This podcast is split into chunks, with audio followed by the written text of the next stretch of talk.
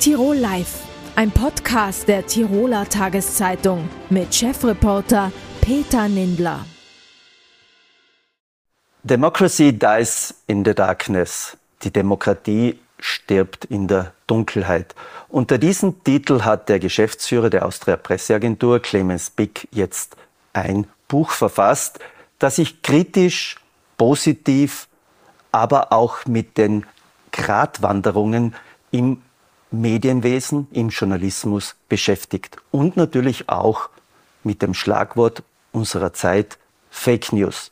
Clemens Bick begrüße ich jetzt bei mir im Studio. Herzlich willkommen. Hallo. Democracy Dies in the Darkness. Warum schreibt man ein Buch als Geschäftsführer der Austria Presseagentur? Also ein Buch schreibt man, denke ich, deshalb, weil ein Buch ist nach wie vor etwas Monumentales. Es steht da, es hat Bestand und ist in unserer schnelllebigen Welt doch etwas, was über Monate hinweg wirkt. Das Buch selber ist ja der Haupttitel Democracy Dies in Darkness, der Washington Post entlehnt, die diesen Slogan äh, seit 2017, äh, kurz nach der Wahl Donald Trumps zum US-Präsidenten unter ihrer Medienmarke trägt. Die Motivation für dieses Buch ist, wir stehen in einer Zeitenwende. Eine freie Demokratie, eine echte Demokratie besteht nicht nur aus Wahlgängen alle vier oder fünf Jahre, das ist natürlich das Kernstück. Es braucht auch Medien dazu für geordnete Meinungsbildungsprozesse. Und Medien stehen derzeit stark unter Druck, sowohl wirtschaftlich aber auch wenn es darum geht, dass autokratische Machthaber oder Diktatoren freien Medien das Licht abdreht, deshalb auch dieser Titel aus dem Englischen übersetzt. Und es geht darum, dass wir sehr genau hinsehen, dass wir als freie Gesellschaft diese Medien tatsächlich benötigen für Aufklärungsarbeit, für Berichterstattung, dass es sowas gibt wie ein gemeinsames Lagerfeuer der Themen, wo unsere Gesellschaft darüber verhandeln kann und jede und jeder sich dann mit Blick auf die Wahlen äh, seine eigene und ihre eigene Meinung bilden kann. Die besondere Brisanz liegt natürlich darin, dass mit dem Hype um künstliche Intelligenz hier neue Technologien am Vormarsch sind, die das Potenzial haben, Fake News und Desinformation im Internet deutlich zu erhöhen. Und wir haben nächstes Jahr ein Superwahljahr. Präsidentschaftswahlen in Amerika, Wahlen zum Europäischen Parlament, österreichische Nationalratswahlen. Und das soll auch schon hier sensibilisieren, dass wir hier besonders genau hinschauen müssen. Jetzt gibt es ja zwei Entwicklungen. Fake News, diesen Begriff, den wir ja vom Internet haben, von den Social Media, von den unsozialen Medien und gleichzeitig auch eine besondere Nähe, wenn man jetzt Österreich hernimmt, zwischen Politik und Medien. Sie haben es angesprochen, das gemeinsame Lagerfeuer. Wenn ich mir die Vergangenheit anschaue, da haben sich jetzt sehr, sehr viele verbrannt an diesem gemeinsamen Lagerfeuer. Politiker als auch Medien. Umfragen für Politik enges Gemenge. Gibt es da zu wenig Distanz? Österreich ist tatsächlich ein sehr kleinräumiger Markt und die Frage, wie eng sind Politik und Medien miteinander verbunden, hat auch viel mit der politischen Kultur eines Landes zu tun. Insgesamt bin ich aber mit Blick auf die Medien der Meinung, da geht es um mehr und die zugrunde liegenden Problemlagen sind größer. Wir sehen seit der Corona-Pandemie, dass ja nicht nur die Medien von manchen Teilen der Bevölkerung kritisch gesehen werden, sondern auch die Politik selber und die Wissenschaft. Und da liegen psychologische Muster dem zugrunde, wo es oft um Verschwörungstheorien geht, um einfache Antworten geht. Ich denke, die Welt ist mit dieser Corona-Pandemie endgültig ein komplexerer Ort geworden. Wir sehen globale Zusammenhänge, die unmittelbar auf uns wirken. Und Komplexität lässt sich nicht zu Tode simplifizieren. Und genau das tun aber Verschwörungstheorien oft. Verschwörungstheorien machen wie mit einem Fingerschnips aus schwierigen Fragestellungen einfache Antworten. Und äh, manche Menschen sind vor allem in den sozialen Netzwerken äh, hier eingeschwenkt, leider das Phänomen selber ist so alt wie die Menschheitsgeschichte oder die Chronisten, die über uns Menschen erzählen. Und wir als Demokratien halten das grundsätzlich auch aus. Es gab immer schon Menschen in jedem Ort, äh, die vielleicht einmal unterschiedliche andere Sichtweisen haben. Das ist auch okay. Problematisch wird das Ganze, wenn es in den sozialen Netzwerken sich gegenseitig aufschaukelt, zu schwingen beginnt und diese Menschen, die manchmal äh, diesen Verschwörungstheorien anheimfallen, auch nicht mehr ansprechbar sind. Natürlich hat es auch mit uns Medien zu tun. Wir müssen schon auch, denke ich, insgesamt besser verstehen, wo stehen die Menschen in ihren Lebensrealitäten? Wie sind Themen auch aufzubereiten? Und das betrifft letztlich auch die Politik. Sie haben es jetzt angesprochen, die Lebensrealitäten. Jetzt hat Politik und Medien haben eines gemeinsam, die Vertrauenskrise. Beide haben ein Glaubwürdigkeitsproblem. Hängt das auch damit zusammen, dass beide eigentlich die Lebensrealitäten der Menschen aus den Augen verloren haben? Man muss, glaube ich, schon hinschauen, dass Journalismus ist so etwas und damit die Medien auch ein Kind der Aufklärung. Das ist eine wunderbare Idee, dass es eben sowas gibt wie eine vierte Macht oder vierte Säule im Staat, die äh, den äh, Machthabenden und den Regierungen auf die Finger schaut, sie kritisch hinterfragt, Dinge aufdeckt. Das ist eine ganz eine zentrale und wichtige Funktion von Medien. Und man muss trotzdem natürlich sehen, dass äh, die Menschen sich entwickelt haben, auch in dieser Informationsgesellschaft. Menschen wollen zu Recht nicht mehr bevormundet werden. Früher hat man äh, die Nachrichten im Fernsehen, auch heute natürlich noch in der Zeitung gelesen, aber es verändert sich.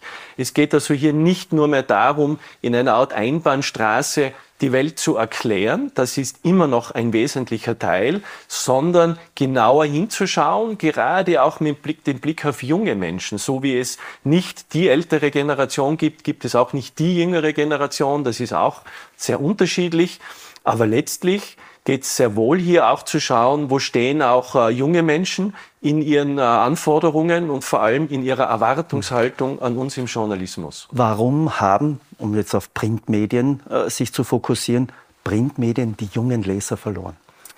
Da geht es nicht so sehr um die Themen, da geht es vielmehr um die Art und Weise, wie Medien und Inhalte konsumiert werden.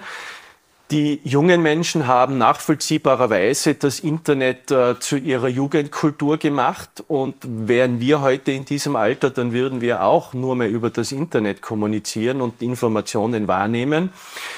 Es liegt schon eine große Aufgabe in den Medien drinnen, neue Angebote, wie kann man die Nachrichten beziehen, wie kann man auch bezahlen dafür, auf welchen Endgeräten schaut man sie an. Da liegt sicher noch ein langer Weg, auch für die Medien vor uns. Das ist kein Sprint, das ist ein Marathonlauf, keine Frage. Nichtsdestotrotz, die Jungen sind nach wie vor politisch stark interessiert. Wenn man eine Schlagzeile liest, und sie ist mir jetzt im Kopf vom Wochenende, Inflation ist jetzt bei 6,1 Prozent gesunken, da schreibt eine österreichweite Zeitung, endlich purzeln die Preise. Sie sagen Demokratie. Was geht Ihnen dabei durch den Kopf, wenn es heißt, endlich purzeln die Preise und in Wahrheit ist die Teuerung nur ein bisschen geringer worden? Ja, vielleicht wollte man das zum Ausdruck bringen, dass eben die Inflation jetzt äh, ein wenig rückläufig Aber ist. ist das Demokratie, so ein Titel? Ah, Demokratie hält das insgesamt schon aus, ja, weil äh, wir wollen ja und müssen uns ja auch auseinandersetzen damit, dass wir ja auch mündige Konsumentinnen und Konsumenten von Nachrichten haben. Ähm, es ist nirgendwo, weder in der Politik noch in den Medien, alles perfekt. Ich würde das jetzt auch nicht auf einzelnen Punkten aufhängen. Letztlich geht es darum, dass die Medien derzeit sehr gefordert sind, äh, in dieser Phase, insbesondere der nächsten zwei bis drei Jahre, ihre Betriebe und Redaktionen auch wirtschaftlich äh, durch diese zitierte digitale Transformation zu führen. Ich bin der Meinung, das beste Asset, das Medien haben, sind ihre Newsrooms, das sind ihre Journalistinnen und Journalisten. Und da geht es schlichtweg darum, die Qualität hochzuhalten. Sie haben Qualität angesprochen. Ist nicht derzeit ein Missverhältnis zwischen Schnelligkeit und Qualität, das es den Medien sehr schwierig macht und das auch zu großer Fehleranfälligkeit und zu keep it simple, aber falsch macht. Die Geschwindigkeit in dieser digitalen Informationsgesellschaft ist äh, ganz bestimmt an ihrem Höhepunkt erreicht. Wir sehen es auch, einige Menschen sind erschöpft von dem permanenten Bombardement an Informationen, Nachrichten und all den Dingen, die wir halt täglich erleben. Das ist ganz bestimmt einerseits zu viel und zu schnell. Journalismus war immer schon, äh, da gab es immer schon diese zwei konkurrierenden Größen aus Geschwindigkeit und Richtigkeit in einer Welt, in der wir mittlerweile angekommen sind, wo wir alle täglich mit Fake News in Berührung kommen, ist es natürlich klar, dass die Richtigkeit vor die Geschwindigkeit zu stellen ist. Und das wäre ja gerade auch äh, die große Chance für die Medien zu sagen, wir als Qualitätsmedien sind die Haltegriffe, die wir alle als Userinnen und User benötigen, um in dieser komplexen Welt äh, Orientierung zu finden. Und äh, deshalb ganz klar die Antwort, ähm, Richtigkeit vor Schnelligkeit. Sie sind Geschäftsführer einer Nachrichtenagentur, im Prinzip am Puls des täglichen Geschehens, äh, Nachrichten zu produzieren, äh, vor allem für Online, Online-Nutzer. Was hat das bei sich oder bei Ihnen verändert, das Bild von Nachrichten, wenn man weiß, man produziert in Wahrheit zu 90 Prozent mittlerweile fürs Netz?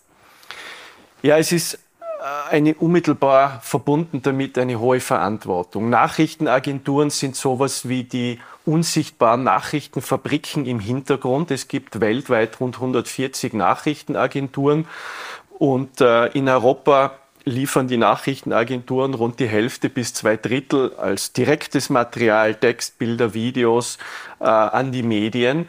Nachrichtenagenturen haben damit eine ganz entscheidende Bedeutung im Medien- und Kommunikationssystem. Betrüblich ist, dass nur 20 dieser 140 Nachrichtenagenturen staatlich unabhängig sind. Und gerade mit Blick beispielsweise auf die Kriegsberichterstattung in der Ukraine ist das ein verdammt verantwortungsvoller Job, wo es äh, um sehr sensible Nachrichten und Informationen geht, wo die Quellenlage oft unsicher ist. Und ich denke, deshalb können wir auch dankbar sein, dass Partneragenturen der Austria Presseagentur äh, wie Reuters oder Agence France Presse auch mit Redakteurinnen und Redakteuren vor Ort sind, um Quellen zu prüfen. Also es liegt viel Verantwortung drinnen äh, im, im, Job von Nachrichtenagenturen, wenn es darum geht, äh, äh, saubere Nachrichten auszuliefern. Denn letztlich bestimmen Medien nach wie vor, und ich sage auch mehr denn je, das Bild, das wir über unsere gemeinsame Welt haben. Clemens Bick, vielen Dank für das Gespräch. Gerne und danke für die Einladung. Am 28. Oktober startet der Skiweltcup in die heurige Saison. Angesichts von 28 Grad draußen kann man sich den Winter noch gar nicht vorstellen. Klimawandel ist auch ein Thema, das den ÖSV, den österreichischen Skiverband, äh, beschäftigt, aber natürlich auch, wie es in der heurigen Saison geht.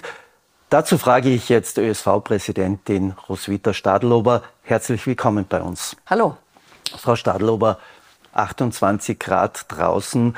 Äh, Söllen wartet auf den Schnee, man kann durchführen, äh, aber dann äh, ohne Schnee schaut es auch ein bisschen trist aus, abseits der Piste. Wie ist das so das Gefühl?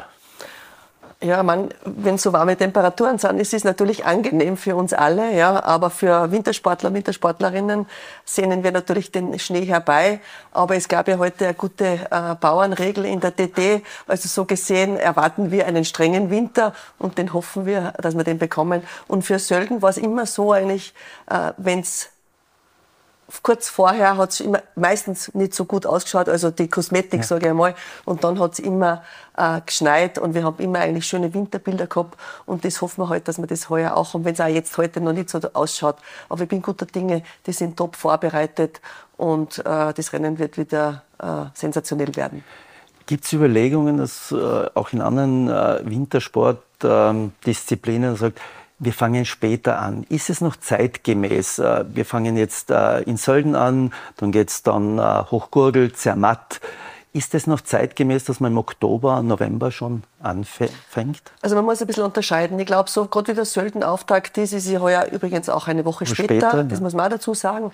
Äh, das sind für uns, und das ist nicht für, für uns, für den österreichischen Skiverband, sondern natürlich auch für den ganzen Tourismus äh, sehr wertvoll. Denn wenn wir die Winterbilder und, und den Schnee auch konsumieren im Sinne von TV-Bildern, dann zeigt es, aha, da kann man Skifahren und da bricht ja quasi was auf, ja, und man hat Lust wieder auf, aufs Skifahren. Und ich glaube, das ist jetzt für uns alle, äh, die wir davon leben, also nicht ich im Speziellen jetzt als Präsidentin, aber natürlich auch die gesamte Infrastruktur, Hotellerie, Tourismus, äh, ein wesentlicher Bestandteil, dass wir äh, Skifahren können. Und das zeigt uns dann mit den Bildern aus Sölden, äh, dass das auch notwendig ist. Und deshalb sollte so ein Start durchaus, Weltcup-Start stattfinden. Ja. Wir wollen aber im unteren Bereich, das ist uns wesentlich, dass wir da nicht so früh anfangen, dass wir alles ein bisschen nach hinten verschieben.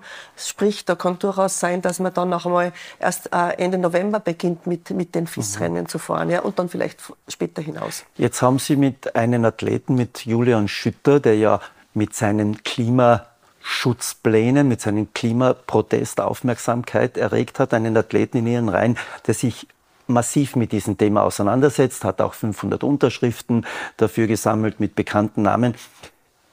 Ist Klimaschutz, Klimawandel ein Thema im ÖSV, im Internationalen Skiverband FIS? Also ich kann nur für uns sprechen, ich kann nur für den, für den ÖSV sprechen. Für uns ist es natürlich ein Thema, wir können das ja nicht mehr wegleugnen, wir segnen es ja. ja. Also gerade wie heute, wenn so hohe Temperaturen sind. Äh, wir setzen uns natürlich auseinander in dem Bereich, wo wir uns, wo wir können. Ja. Das ist einerseits natürlich bei den Veranstaltungen, andererseits äh, haben wir natürlich eine ganz hohe Mobilität, die natürlich auch CO2 verursacht, ja, aber wir versuchen auch da entgegenzusteuern. Also wir nehmen das Thema sehr ernst. Und, und was den Julian Schütter betrifft, wir haben mal Gespräche geführt und wir sind ja froh, wenn es mündige Athleten, Athletinnen gibt. Äh, das ist seine private Einstellung, die, die er versucht zu leben. Aber er weiß auch genau, dass er gewissen äh, Themen abhängig ist, weil auch er wird nicht nach Amerika zu Weltcuprennen mit dem Schiff fahren mhm. oder mit dem, äh, weiß ich nicht, äh, sonst mit dem Zug wird es schwer Macht gehen. Macht das überhaupt ja? noch Sinn, Weltcuprennen in Amerika? Also ein internationaler Verband muss ja quasi mhm. äh, weltweit agieren. Also dann ist Amerika natürlich ein Thema. Und wir können nicht sagen, nein, wir fliegen nicht mehr, weil dann muss ich, müsste ich alles verbieten. Dann dürfte ich nicht mehr in Urlaub fliegen, dann dürfte ich das nicht mehr machen, oder dann dürfte vieles nicht mehr mit dem Flugzeug transportiert werden. Also das ist ja abstrus. Also das können wir uns ja nicht leisten. Also so gesehen brauchst du natürlich auch die Rennen in Amerika. Mhm. Jetzt hat äh, der Weltcup bereits bevor er begonnen hat, letzte Woche am Freitag schon für Schlagzeilen gesorgt. Die Teamkombination in Kitzbühel ist gecancelt worden. Man hat so das Gefühl, ähm, der internationale Skiverband oder überhaupt der Skiweltcup ringt nach Formaten, um noch attraktiver zu werden, um noch mehr, äh, doch wieder mehr TV-Zuseher vor die Schirme zu bekommen. Und man hat das Gefühl, es gelingt eigentlich nicht. Äh, ja, ist natürlich ein, schwierig, ein schwieriger Prozess. Äh, die, die Kombi ist generell jetzt immer in den letzten Jahren ist immer so ein bisschen herumgebastelt worden, würde ich mhm. mal sagen. Ja. Man hat jetzt versucht, mit diesem neuen Format, das wir ja bei der Juniorenweltmeisterschaft in St. Anton erstmals durchgeführt haben, haben wir gesehen, das taugt für Großveranstaltungen. Und jetzt haben wir gesagt, versuchen wir es, oder haben, äh, der Weltverband äh, versucht, in Weltcup zu integrieren und mit Kitzbühel dann einen potenziellen und sehr hm. guten Partner gefunden. Attraktiv. Und die hätten sehr attraktiv, vor allem in diesem Kitzbühel-Wochenende. Mhm. Und die Kitzbühler mit, mit Michi Huber an der Spitze, die hätten ja auch viel Geld in die Hand mhm. genommen. Also, und die hätten auch das gleiche Preisgeld ausgeschüttet. Mhm. Aber es ist einfach zu unausgegoren vom, äh, äh vom, vom, vom internationalen Verband, weil man muss ja das Regelwerk bis zu Ende denken. Auch ja. mit den Punkten. Genau, genau. Und dann kam natürlich die Bedenken der Athletinnen und der Athleten, die ja dann auch einen Brief verfasst haben. Dann gab es die, die heftige Diskussion und dann hat man quasi äh, versucht, da irgendwie rauszukommen. Und dann hat man, muss man ganz ehrlich sagen, auch der Michi Huber äh, das Heft in die Hand genommen und hat gesagt, so unter diesen Umständen nicht. Äh, in, in, Rücksprache natürlich mit, mit den Partnern, also auch mit, mhm. mit WWP und mit uns uns. Also man sagt, na, wir ziehen die Reißleine und, und so können wir es nicht durchführen, weil wir wollen da nicht quasi so ein Testpilot sein. Aber in anderen Disziplinen wie nordische Kombi oder beim Skispringen sind gerade diese Teambewerbe haben äh, doch einen großen Aufschwung äh, erhalten, auch wenn äh, Frauen und Männer zusammen fahren. Und beim Skifahren hat man immer das Gefühl, da fährt dann eigentlich nicht die erste Garde, sondern immer die zweite oder die dritte Garnitur. Ist das nicht schon ein Gedankenfehler? Auch die Besten müssen da fahren. Sollte natürlich sein, aber man kann niemanden verpflichten, wie der Verband auf, aufstellt, beziehungsweise wie die Athleten und Athletinnen dazu stehen. Manche sagen bei manchen Ländern, äh, ich kann gar nicht und was eben da dazu kommt, dass ja viele, viele Länder kann quasi Partner oder Partnerin dazu haben. Ja? Also wenn wir den Slalom-Weltmeister hernehmen, der da keinen Abfahrer, einen griechischen Abfahrer gibt's nicht, da müssen wir vielleicht wieder überlegen, macht man Mixteams, also sprich mit, mit anderen Nationen zusammen, gibt's ja auch im Biathlon oder auch im Langlauf, kann man natürlich machen, die zählen halt dann nicht dazu. Also das, wie gesagt, das ist unausgegoren. Okay. Da gibt's noch viel Überlegung. Aber äh, wie gesagt, das, weil das ist ja die olympische Keule dann immer geschwungen worden. Bei, bei Olympischen Spielen gibt's einen Teambewerb. Wie der aussehen wird, wird mhm. man sehen. Wir hoffen jetzt natürlich auch für Saalbach, dass wir einen dementsprechenden Teambewerb dann äh, äh, veranstalten können. Saalbach ist in zwei Jahren, jetzt ist einmal die Weltcup-Saison. Die letztjährige fiel ja nicht besonders sagen wir, glorreich aus, mager bei den Erfolgen, bei den Herren wie bei den Damen, äh, keine Kugel, auch keinen Nationenbewerb gewonnen. Was sind die Zielsetzungen heuer und was will man heuer besser machen? Also wir sprechen von Skialpin. Ja, weil ja Skialpin, na, natürlich. Bei Nation, ja. andere Sparten sind ja. natürlich sehr erfolgreich waren, äh, gewesen. Aber man muss auch dazu sagen, und das ist schon, äh, den möchte ich schon verteidigen, also der Vincent Kriechmeier hat drei Abfahrten gewonnen. Genau. Es gab Medaillen, also die Nina Ortlieb mit, mit Silber, die Conny Hütter hat Medaille gewonnen. Also wir, haben, wir waren nicht so schlecht, wie man dargestellt Aber die Breite fehlt die, in der Spitze. Breite, es ist ja so, dass wir quasi ganz oben, dass wir keine Disziplinenwertung gewonnen haben. Die wollen wir natürlich in der kommenden Saison durchaus gewinnen, weil es ja keine Großveranstaltungen de facto gibt. Das wäre natürlich der Wunsch, die werden alle ihr Bestes geben. Sie haben sich gut vorbereitet. Also es waren jetzt gute Bedingungen auch, auch in Übersee. Also so gesehen gehen wir äh, gut gestimmt in die, in die neue Saison und hoffen natürlich ja, auf, auf gute Ergebnisse. Was macht die Schweiz Italien besser? Ich glaube, dass die äh, Qualität so viel besser äh, sind. Wir haben ja gezeigt, dass wir in den letzten Jahren ja durchaus sehr erfolgreich waren. Wir haben natürlich immer auch, auch einzelne Athletinnen und Athleten gehabt, so Ausnahmeerscheinungen. Ja, das gab es und das hat jetzt die Schweiz auch, mit muss man sagen. Und der ja sehr viel, hm. viel gewinnt. Da kommt natürlich auch äh, die Mannschaft mit. Äh, aber auch wir haben äh, Potenzial. Ja? Wir haben ja gute, gute Läuferinnen und, und Läufer. Und, und die, die werden sich sicher heuer äh, bemühen und anstrengen. Da bin ich sicher, dass sie, die wollen ja jeder, jeder will ja gewinnen oder jeder will, will am Podest stehen, ja. Aber so viel besser, wir, wir stellen einen Rahmenbedingungen zur Verfügung. Also ich glaube, das kann man gar nicht mehr so viel besser machen. Natürlich gibt es vielleicht Einzelheiten. Aber ja. Norwegen habe ich vorher vergessen, darf man nicht vergessen, Na, ja. Äh, sind ja auch, äh, vor allem bei den Männern, aber auch bei den Damen, äh, fahren teilweise den Österreicherinnen um die Ohren. Wir haben die besten Rahmenbedingungen.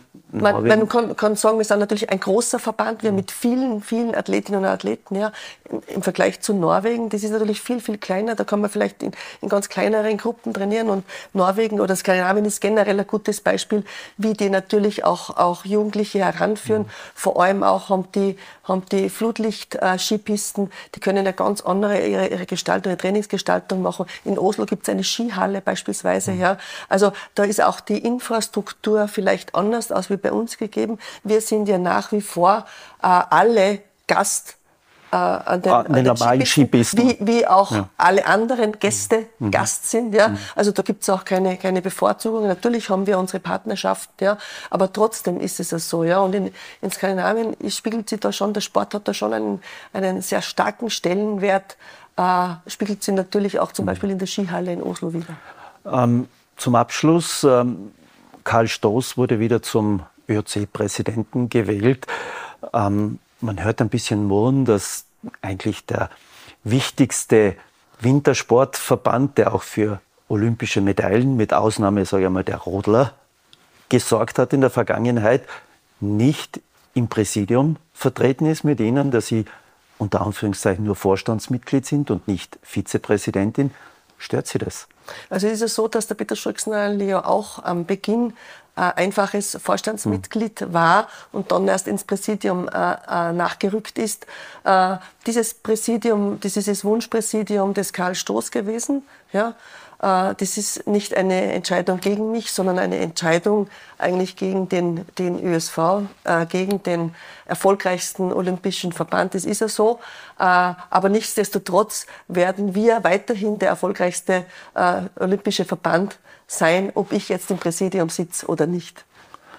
Es ist, glaube ich, jetzt wichtig, dass wir nach vorne schauen, dass wir das, was passiert ist in der Vergangenheit im ÖOC, die Streitigkeiten. Ich hoffe, das ist großteils ausgeräumt. Man, gesagt, man kann nicht mehr hoffen und auf die Vernunft appellieren. Äh, jetzt gilt es, äh, den Sport in den Fokus zu stellen. Ich sehe mich als Dienstleisterin. Es ist ein Privileg, Dienstleister, Dienstleisterin für unsere Sportlerinnen und Sportler zu sein. Und an dem sollen wir jetzt daran arbeiten und dass wir äh, die nächsten zwei Jahre, es ist ja nur eine, eine kurze Periode und, und dann wird man sehen, äh, jetzt gilt es einfach äh, in Richtung schon die Neuaufstellung, weil der Karl Stoß hat ja gesagt, er wird 20 nicht mehr zur Verfügung ja. stehen. Also da wird jetzt, gilt es daran zu arbeiten, wie wird das ÖOC dann weiterhin neu aufgestellt werden. Letzte Frage. Der Gemeinderat von Ramsau hat gestern Abend beschlossen, sich für die nordische Skiweltmeisterschaft 2031 zu bewerben. Äh, was sagen Sie dazu? Wie stehen die Chancen? Ja, also es ist so, dass der, der Landesskiverband Steiermark in Form der Präsidentin Renate Götzschel diesen Antrag schon in der Präsidentenkonferenz ja äh, schon im Dezember vorigen Jahres eingebracht hat und der Gemeinderat jetzt diesen Mehrheitsbeschluss äh, gefasst hat.